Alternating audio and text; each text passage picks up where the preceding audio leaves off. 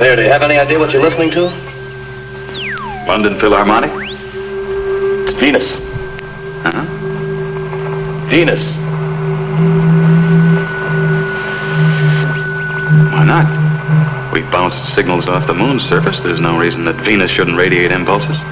I don't mean the static. Can't you hear it? The other thing? What other thing? Listen to it, Paul. Listen to the voice. Hmm.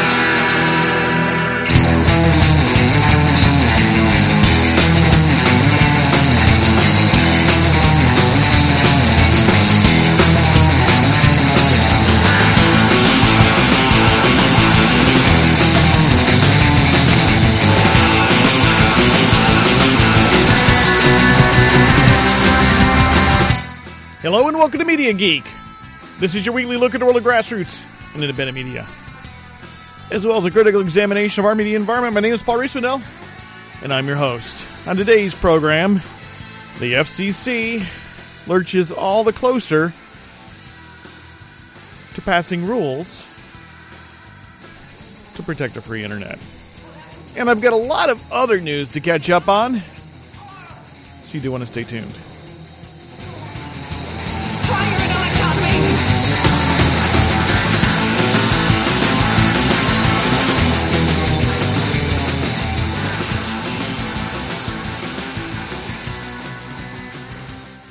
So, wouldn't you know it, I take a week off from the program uh, last week, and uh, that's when the FCC decides to go ahead and uh, get moving on network neutrality. And this is a topic I've been covering now on a Media Geek radio show for a couple of years because it's been of such great importance. And if you if you haven't heard about it, if maybe you haven't caught the radio show before where we've talked about network neutrality is the principle that there is non discrimination on the internet, wherein you can send, share, and receive information freely, provided it's legal, otherwise, legal information or legal files, without any any hindrance. And it's specifically this the idea that your internet service provider would not be able to filter what you send or receive and that means uh, that your video data, your audio data, your email data, or any other data would pass unhindered, all the same. And this has been a fundamental principle of the internet since it was created, since its very founding some 40 years ago. That the network is neutral, hence net neutrality that bits are bits, right? Everything on the internet, everything in your computer is broken down into individual packets of data. In fact, they're called packets. And data is data, right? It only becomes audio or becomes video or email or text when you take all the packets together, you put them together, and you interpret them. But otherwise, bits is bits, data is data. And the network was always supposed to be neutral because one, it's efficient that's very important. Um, and two, then, you don't end up with traffic jams and delays if the data is treated equally. And that is the principle upon which the internet was founded back when it was ARPANET, back when it was primarily a, uh, a network for universities and the military and for science laboratories. And it's the one that's been obeyed almost to now. Of course, now the internet is is big business. And there's the fear, and the fear backed up by actual examples that internet service providers may want to interfere, delay when you get video, especially if that same internet service provider is also a cable television company. And they may not want you just subscribing to the internet to watch television while not subscribing to their television service. Or if they have a deal with a music provider. They may not want you listening to internet radio. Or even if you do, they may not want you to have as much of it, to listen to as much. And in fact, Comcast, nation's largest cable company, was caught interfering with its customers' data traffic back at the end of 2007, where it was interfering with users using the BitTorrent file sharing system. And some people say, of course, well, BitTorrent and their file sharing systems are often used to uh, share copyrighted music or copyrighted movies without permission of the copyright holder. But that's not the only thing these these systems can be used for. BitTorrent is often used by legitimate artists like Nine Inch Nails or uh, Radiohead to distribute their albums for free or at very low cost in very high quality, not MP3, but uncompressed. And frankly, when you host things on the internet, when you host them on a server and people download, that costs you money. You pay for that for that bandwidth. And BitTorrent is a schema whereby those who download also share it, and it can it can limit the costs for that and allow more people to share, especially things which are otherwise free, like free software. Um, but customers for Comcast found that they were having their BitTorrent traffic messed with. In fact, what Comcast was doing was blocking it altogether. So you could get any data you wanted so long as you weren't running the BitTorrent client. And that actually happened, and the FCC took action against Comcast for doing this.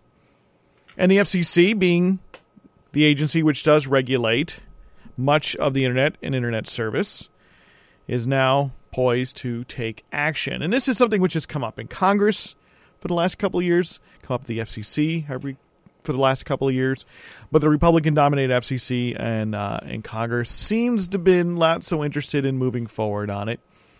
To be fair, the uh, opposition to network neutrality is bipartisan.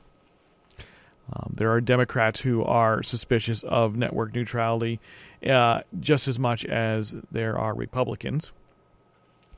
But now we do have uh, a Democratic uh, led FCC uh, with a new chairman appointed by President Obama, who has been on record saying he supports network neutrality. And in fact, um, back when President Obama was candidate Obama, uh, Julius Genachowski, the new chairman of the FCC, worked on elements of his campaign platform in support of a neutral internet.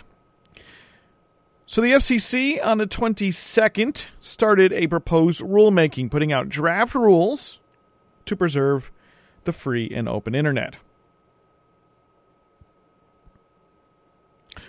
The FCC writes in a press release recognizing that the proposed framework needs to balance potentially competing interests while helping to ensure an open, safe, and secure internet. The draft rules would permit broadband internet access service providers to engage in reasonable network management including but not limited to reasonable practices to reduce or mitigate the effects of network congestion. End quote.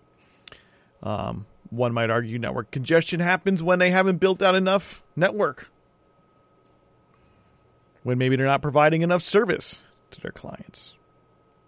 But under the draft proposed rules, subject to reasonable network management, a provider of broadband internet access service would not be allowed to prevent any of its users from sending or receiving the lawful content of the user's choice over the internet. Two, would not be allowed to prevent any of its users from running the lawful applications or using the lawful services of the user's choice. Three, would not be allowed to prevent any of its users from connecting to and using on its network the user's choice of lawful devices that do not harm the network. Four, would not be allowed to deprive any of its users of the user's entitlement to competition among network providers, application providers, service providers, and content providers. Five, would be required to treat lawful content, applications, and services in a non discriminatory manner. And six, would be required to disclose such information concerning network management and other practices as is reasonably required for users and content application and service providers to enjoy protection specified in this rulemaking. What does this mean? It means that your service provider, your net service provider, should not be telling you what you can and cannot do on the internet provided it is legal. It basically breaks down to that.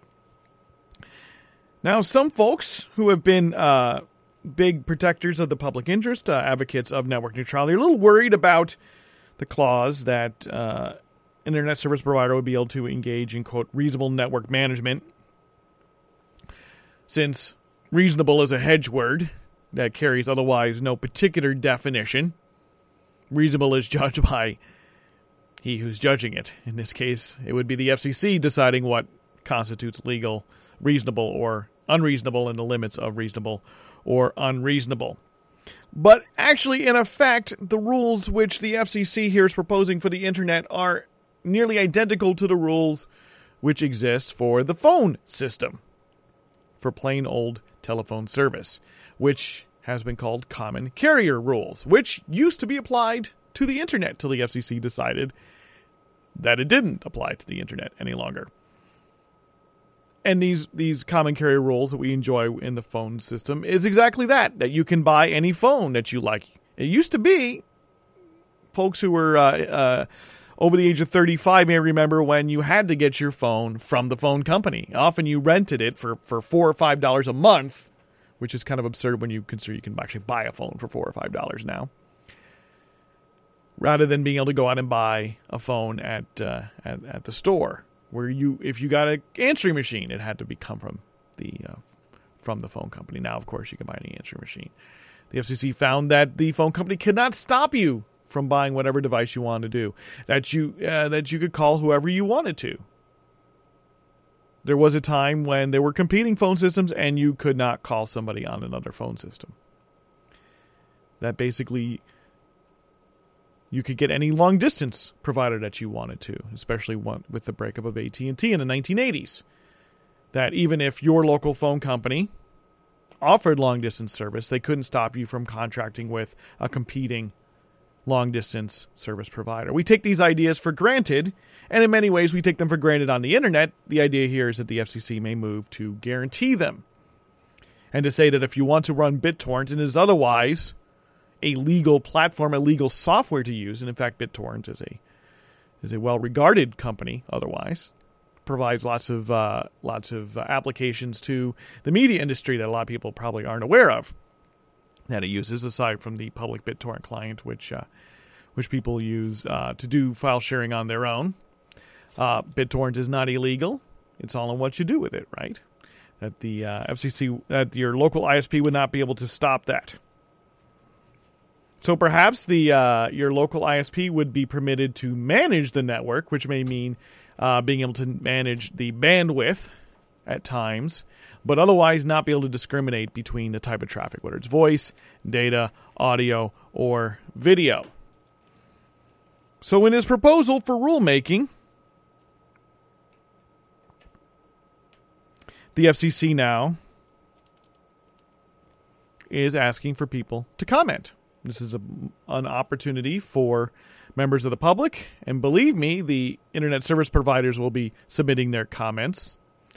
Um, for any interested parties to submit their comments to the FCC for it to take into account before uh, sitting down and working through the comments it receives and deciding if and how it will alter these principles. And this is Media Geek, your weekly look at the world of grassroots and independent media, a critical examination of our media environment. My name is Paul Riismandel. I'm your host. Check out Media Geek online at MediaGeek.net. The radio show is at radio.mediageek.net. And the Twitter feed is twitter.com slash MediaGeek. If you have any comments about the program, you can you can tweet me back there, or you can uh, do it the old-fashioned way via the email, paul at MediaGeek.net. Uh, in some other news, actually, the FCC, again, let's talk about the FCC. They're getting ready to start another review of media ownership rules. They're required by Congress as of the 1996 Telecommunications Act to do a biannual review on media ownership rules. And these are the rules which dictate uh, how many media properties a particular company can can own. And this uh, specifically regards uh, primarily radio and television, although also regards the co ownership of television and newspapers. And these rules have been in effect since the 1970s, uh, intended to promote uh, diversity uh, of voices and also to promote competition in, in the media marketplace, specifically with regard to public affairs programming, making sure there's diversity of news programming out there, and also uh, cultural programming. Um, the last review happened, uh, I believe, in 2008. Uh, at which point, uh, in an almost last minute move, Kevin Martin, then chairman, uh, launched a set of uh, of changes in front of the commission with almost no notice, uh, trying to loosen the restrictions on the TV radio station. I'm sorry, TV newspaper cross ownership rules. It's known. Um, it it passed three to two at that point. It's Republican dominated, so three Republicans to two Democrats. Uh, very controversial, and people were also upset with Kevin Martin because of the way he did it, because he kind of just launched on him last moment. Uh, that change is currently caught up in the Third Circuit Court of Appeals. It was an almost instantaneous challenge to it. Um, changes that had been suggested back, or actually passed by the uh, FCC in 2003, which were also intended to more highly deregulate uh, TV and radio station ownership, uh, were also successfully challenged in the uh, Third Circuit Court of Appeals, which struck them down uh, basically under buying the argument that uh, the FCC hadn't done very good homework and hadn't really well defended its changes, that its research was uh, not so good. And so those haven't gone anywhere. The last set of changes haven't gone anywhere. But the FCC has to get back at it. And for 2010, uh, there's going to have to be another review of their ownership rules. But what's interesting about the uh, upcoming uh, ownership review is that uh, the FCC is going to hold um, what it calls workshops. And this, this is something new actually with the Genachowski FCC is that you know uh, typically with the FCC you have some you have hearings, and a hearing is a lot like a congressional hearing. It's when the full commission sits and people come and give testimony about a particular item, and it's typically not necessarily. Um, uh, they're not going to vote or no official action is going to happen, but they'll hear from experts. They may call in scholars. They may call in people from the particular industry that's involved, and they'll may hear even from members of the public who come in and talk about these things.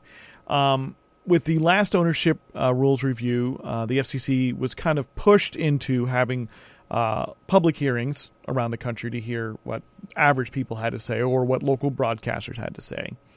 Um, when they first had their first review in 2003, then Chairman uh, Powell, Michael Powell, um, did his best to try not to have any any public hearings and was finally pushed to have one under uh, Chairman uh, Kevin Martin, who was uh, served with uh, Michael Powell. He learned his lesson and had many more of these public hearings.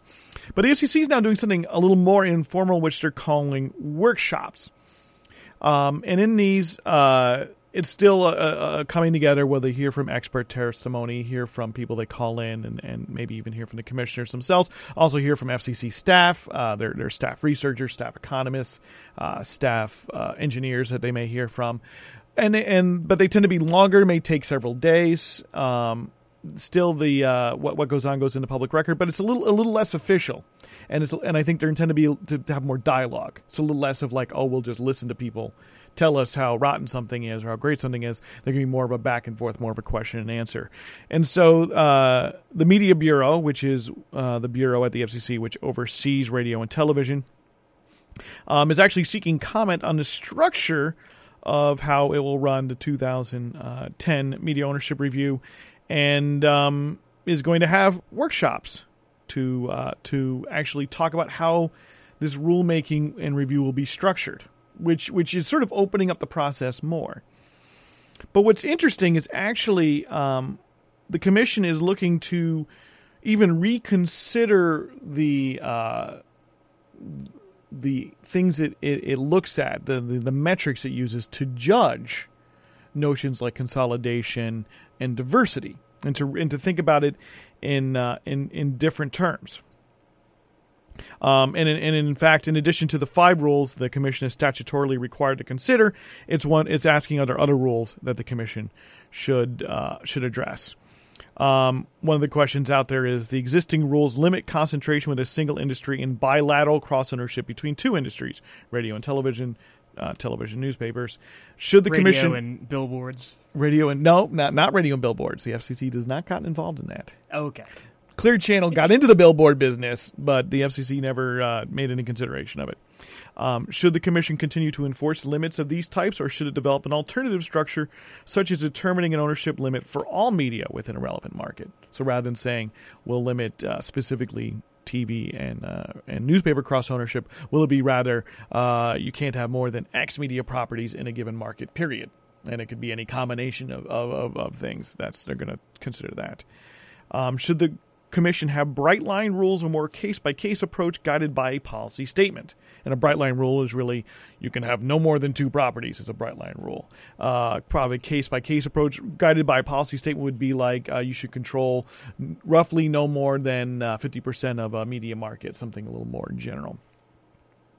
What's interesting is is that they're throwing open a bunch of questions about diversity and localism, and these are two big concerns people have had, uh, especially about radio, but about uh, broadcast media in general since the 1996 Telecommunications Act. Uh, concerns that uh, local radio stations really aren't local anymore, that they're mostly just playing satellite programming or uh, voice track DJs, not providing any local service um, like they once did prior to 1996, and especially that minority voices have been squeezed out. Squeezed out. Many minority owners uh, were more or less squeezed out and, and, had to sell off to a clear channel or Cumulus. Uh, because the ad market was being driven, was being basically cornered by uh, these larger media companies. And so, with regard to this, uh, the FCC is asking questions: Is what is the relationship between the Commission's long-standing policy goals of competition, diversity, and localism, and the media ownership rules in the current media marketplace? How should we define them in that context? Are there other goals the Commission should consider? If so, what are they, and why are they important? But here's uh, when it comes to competition, the very first question they're asking, I think, is a really, really powerful question. And this question is: Is the competition goal best conceptualized as economic competition. Which I think is how it, at least by uh, you know the big companies, as it's been as it's been viewed. By and large, pure, it's how the, pure economic. Well, and and again, that's exactly how the FCC has has uh, has uh, viewed it. But you know, and, and so it's interesting that they're throwing open a door on that. So it's not just a simple matter of that there are sufficient players so that there's a, a, a sufficient ad diversity. At, you know, um, if you are a potential advertiser, that there's enough of a market that there's competition there along those lines. But that there might be some other sort of competition, and, and that competition may be that there is a truly competitive uh, news and journalism environment um, that there's a truly competitive environment uh, in, in other ways. And I think, I mean, they're throwing, they're asking, what, what would those ways be? Um, Even though the question is is is framed in a way that makes you believe that they are pretty sure that they, they do need a you know, the fact that they're changing well, the, the terms. Well, the fact that they're asking it, you yeah. know, and the fact that they're asking in a very, in a very shows, pa- almost passive aggressive way. Well, it's just the way you. Well, you well, you know, I mean, you open up the question, you want comments. I mean, you know, it's doesn't mean that they're going to do it. Um, but then they say if if uh, if the competition goal should be should be conceptualized as economic competition. What approach should the FCC take to determine relevant product and gra- geographic markets? And that's actually a big argument about how they how you judge a particular given market. Uh, because uh, if you if you say just take the Chicago area, for example, um, certainly you have Chicago, but you even get out to uh, much further uh, uh, further flung places, you know, say Aurora or Joliet, which are many people consider part of the Chicagoland area. But in a lot of ways, those started out as freestanding communities and had their own radio or television. You know, it's getting to the point where Rockford, which is a, which is the uh, second largest city, I believe, in Illinois, um, because there's uh, sort of uh, lots of creeping urban sprawl between the Chicago area and the Rockford area. Uh, you know, do you put do you lump that all together, or are they still considered separate markets? Um, you know, or you know whether you have twin city situations because you know, or especially getting to the East Coast, you know, what is the, is there differentiation between New York, New Jersey, Philadelphia, Washington, Baltimore, Boston, you know, Connecticut? Well, I know a few, of the uh, Milwaukee stations. I could even I could even receive exactly, here here you know, and so if if if that's the case, and and you know, and, and in many cases uh, a station which might be uh, what as they call, in radio, a rim shot signal, meaning it, it, it actually its actual transmitter and say license is pretty far on the edge of the metro area, but because it can be heard, it actually orients its programming to the larger metro area rather than to the local municipality. You know, is that something which the FCC should take into account uh, in judging in judging market, in judging you know uh, ownership and, and competition and diversity? Um, and you know, question the FCC puts out is how should the FCC's analysis take into account recent changes in the media industry, such as the increased number of channels carried by cable and satellite operators, the transition to digital TV broadcasting, the decline of newspapers, and the increased use of the internet for news and entertainment. And this has been the argument that, that the large media companies, uh, Tribune in particular, but also uh, Clear Channel and other and other media owners have been saying is that well, you know, given all the competition from the internet, it's you know then. Uh, the ownership rules with regard to local media to uh, broadcast media don't really make as much sense because people, you know, uh, if their local broadcast media isn't diverse, well, they can go on the internet and find lots of things, or go on to satellite radio, or go on to uh, go on to uh, cable television and find lots of things. But an argument that a lot of public interest advocates make is that that may be true, but actually the ability to find local news uh, and local information uh, may actually not be. It may not actually be so diverse. In fact, you know, if you if you live in the Chicago area and you look for local news online, a lot of times you still go to those the websites of the local TV stations. You go to the websites of the local newspapers. Well, you, you know, you go where the big bureaus are. You go where the big bureaus are, and you and there may not be any additional real competition. Um, as it happens in Chicago, there is a little bit. There's a Chi-Town News Daily, which is a non uh, non-commercial or non-profit uh, news agency, online newspaper that's come together, and, and some of these exist throughout the country, but they're they're fairly nascent, and it's not as if there's dozens and dozens in, in any given city, and so that's definitely uh, going to be the question. And, and the FCC is also throwing open the doors when it comes to diversity. How should the FCC define the diversity goal in the modern media marketplace in a manner that is addressable by the media ownership rules? How should the Commission evaluate diversity across media, in particular in deciding which media should be considered together for purposes of evaluating diversity? Should the Commission apply the same subs- substitutability criteria that are used in defining product markets for competition analysis? Uh, that's that's a that's a mouthful. And uh, how should the commission connect these metrics to the structure of media ownership? Should diversity and diversity of voices, and possibly diversity also, in terms of uh, in terms of things like uh, of ownership, uh, minority ownership, both whether it's women or um, ethnic and racial minority, should that be mixed in with the uh, with the whole idea of the overall ownership of the media. And finally, um, how should the commission define and measure the localism goal in the modern media marketplace? Uh, what metrics should the commission use to measure localism? And that, I think that that's a really rough question, actually. Are traditional measures of localism, the extent of local news and public affairs, and other local programming, such as local school sports, still relevant and useful? If so, how do we define local in this context? Is it locally produced, locally oriented, or some other way? How should the commission connect those metrics to the structure of media ownership? And I think the localism question, you know, is really what undergirds a lot of people's dissatisfaction with the broadcast media, radio in particular. Absolutely. But but also television. So these workshops that are coming up will be open to the public, uh, but are not going to provide an opportunity for audience participation. We no. hope that the FCC is going to have um, going to have actual open hearings uh, where people will be able to participate. Uh, back in 2007, or was it 2008? I believe it was 2007. Uh, the FCC uh, did have a public hearing in Chicago. I, I, lived in Urbana, Champaign, and was unable to make it. But the uh, Chicago Media Action, a group here in Chicago, organized to help uh, shuttle people to the meeting oh. and to um, and to be able to talk, give testimony. Now that brings to a close another edition of Media Geek. We'll be back in one more week with more news and views on our media environment. In the meantime, check out Media Geek online, MediaGeek.net. The radio show is at radio.mediageek.net. And the Twitter feed is twitter.com slash MediaGeek. Tweet back. Let me know what you think about the program. And periodically I put out a question of the week. I want to hear your input on the pressing matters that affect our ability to communicate. And of course, I'll take your comments the old fashioned way. Send them to me, paul at MediaGeek.net. Thanks for tuning in.